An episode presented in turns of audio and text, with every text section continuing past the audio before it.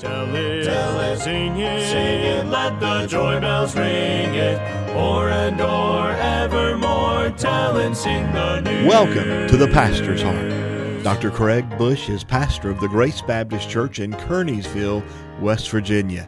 Dr. Bush has been preaching, counseling, and encouraging people since 1980. Let his four plus decades of experience help you today. We pray the Lord will use this time to keep you encouraged in your spiritual life. Join us now as we dive into some practical thoughts and truths from God's Word. Hello, friend. Welcome to the Pastor's Heart broadcast. This is Pastor Craig Bush, your host, and I want to encourage you today with a thought from God's Word.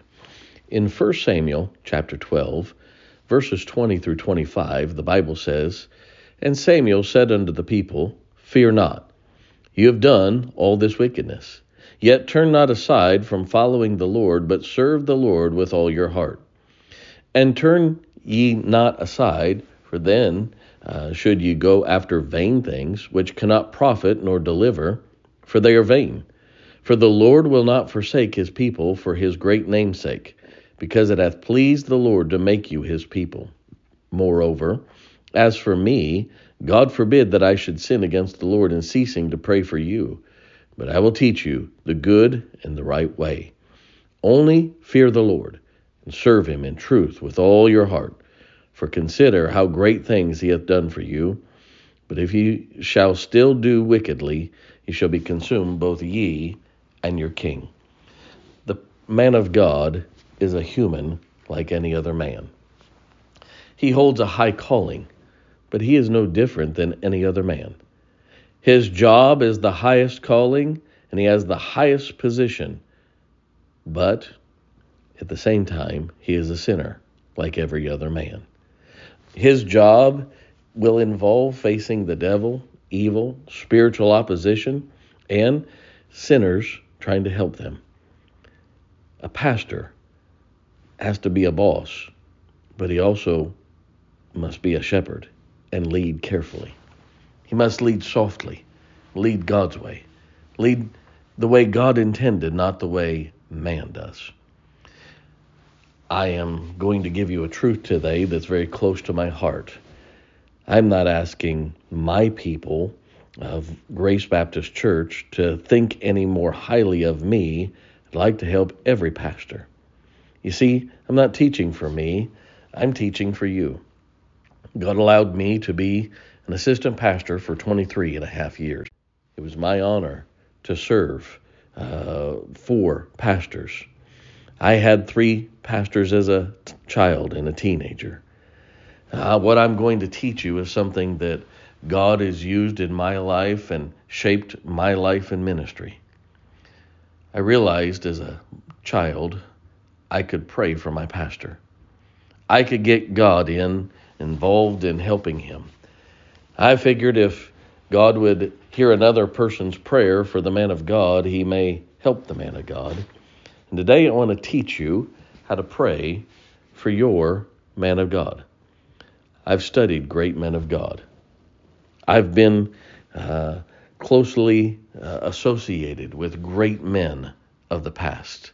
Men like Dr. Jack Hyles, men like Dr. Lester Roloff, men like Dr. Lee Roberson, men like Dr. Joe Boyd, and many, many, many others.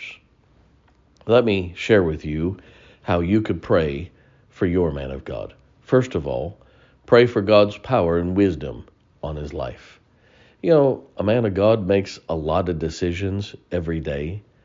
He helps people make life changing decisions every day marriages, children, uh, the rearing of children, uh, businesses and finances, uh, preparing people for their future, he uh, helps people with the, the ministries of the church, with music and ladies' meetings and men's meetings and Sunday school classes and class activities and junior churches and spring and fall programs and the bus ministry and so many other different things. And there's many, many, many, many decisions that he needs wisdom for, and he needs God's power and God's wisdom in his life. Pray for your pastor, pray for your man of God to have God's power and God's wisdom on his life as he makes decisions.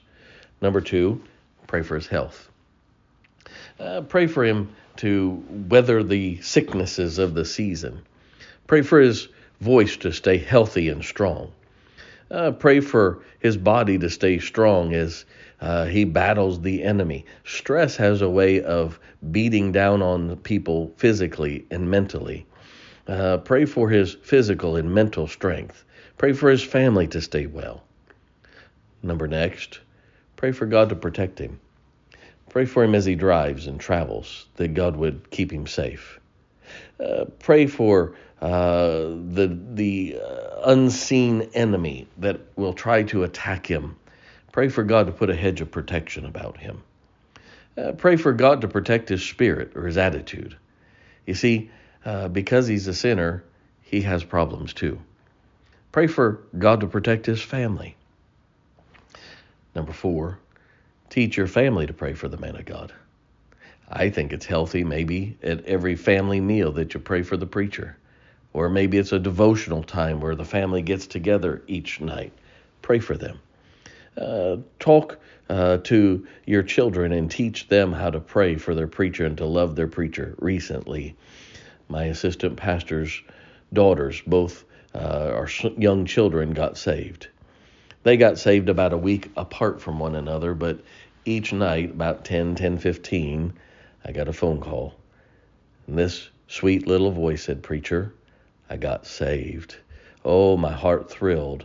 That that that does more for a preacher than anybody can imagine when a child wants to call their preacher to tell them that they got saved. Teach your family to pray for the man of God.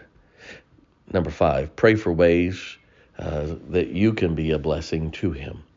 Ask God to use you to encourage him. Maybe you need to write him a note and slip it under his door, or uh, maybe you need to, to do something like that. Pray for his desires to be met. Maybe he likes a certain coffee or certain candy bar. Uh, maybe God could provide that for him supernaturally if you prayed for it. Uh, pray for uh, people to, to listen to him as he preaches and as he counsels. Maybe you ought to uh, shout amen or ho- holler in church a little bit for him and uh, let him know that you support him. Uh, maybe just need to be there and be at church and all the services and bring visitors. That would encourage your pastor. And lastly, I think this is sweet, and I, I enjoyed doing this. Send your pastor a note or a message about what you prayed for him that day. You could shoot him a text and say, Preacher, I've prayed for you today. And this is what I've prayed. Maybe you could write a note and throw it under his door. When I worked for Brother Hyles, I knew he would travel on Mondays and Tuesdays, and I made sure that on Wednesdays I put a note under his door and welcomed him home and told him I loved him. I was glad we got to share him with the country, but I was glad that he was home. Many times he would tell me about how that note would encourage him. Maybe it's in these days not a physically written note, but a text. You could just say, Preacher, I'm praying for you. This is what I've prayed for you. Uh, you need to uh, express your love to your pastor and tell him that you're praying for him. Can I tell you something? You will learn to love your pastor by praying for him. Uh, again, your pastor is not anything more than a sinner. He has the same needs you have, but he has the highest calling by God Himself on his life. He could use the extra prayers. Samuel loved the children of Israel. Even when they did wrong, he said, Just follow me in what I teach you, and I can help you. I'll carry your load. Have a great day today, and let's give God a great day. From the Pastor's Heart, this is Pastor Craig Bush. Thank you for listening to the Pastor's Heart. We hope this broadcast has been a help to you. If you would like to hear more of Dr. Bush's messages or learn more about Grace Baptist Church, visit gracebaptistwv.com. That's gracebaptistwv.com. Let's go out and change eternity today. The news.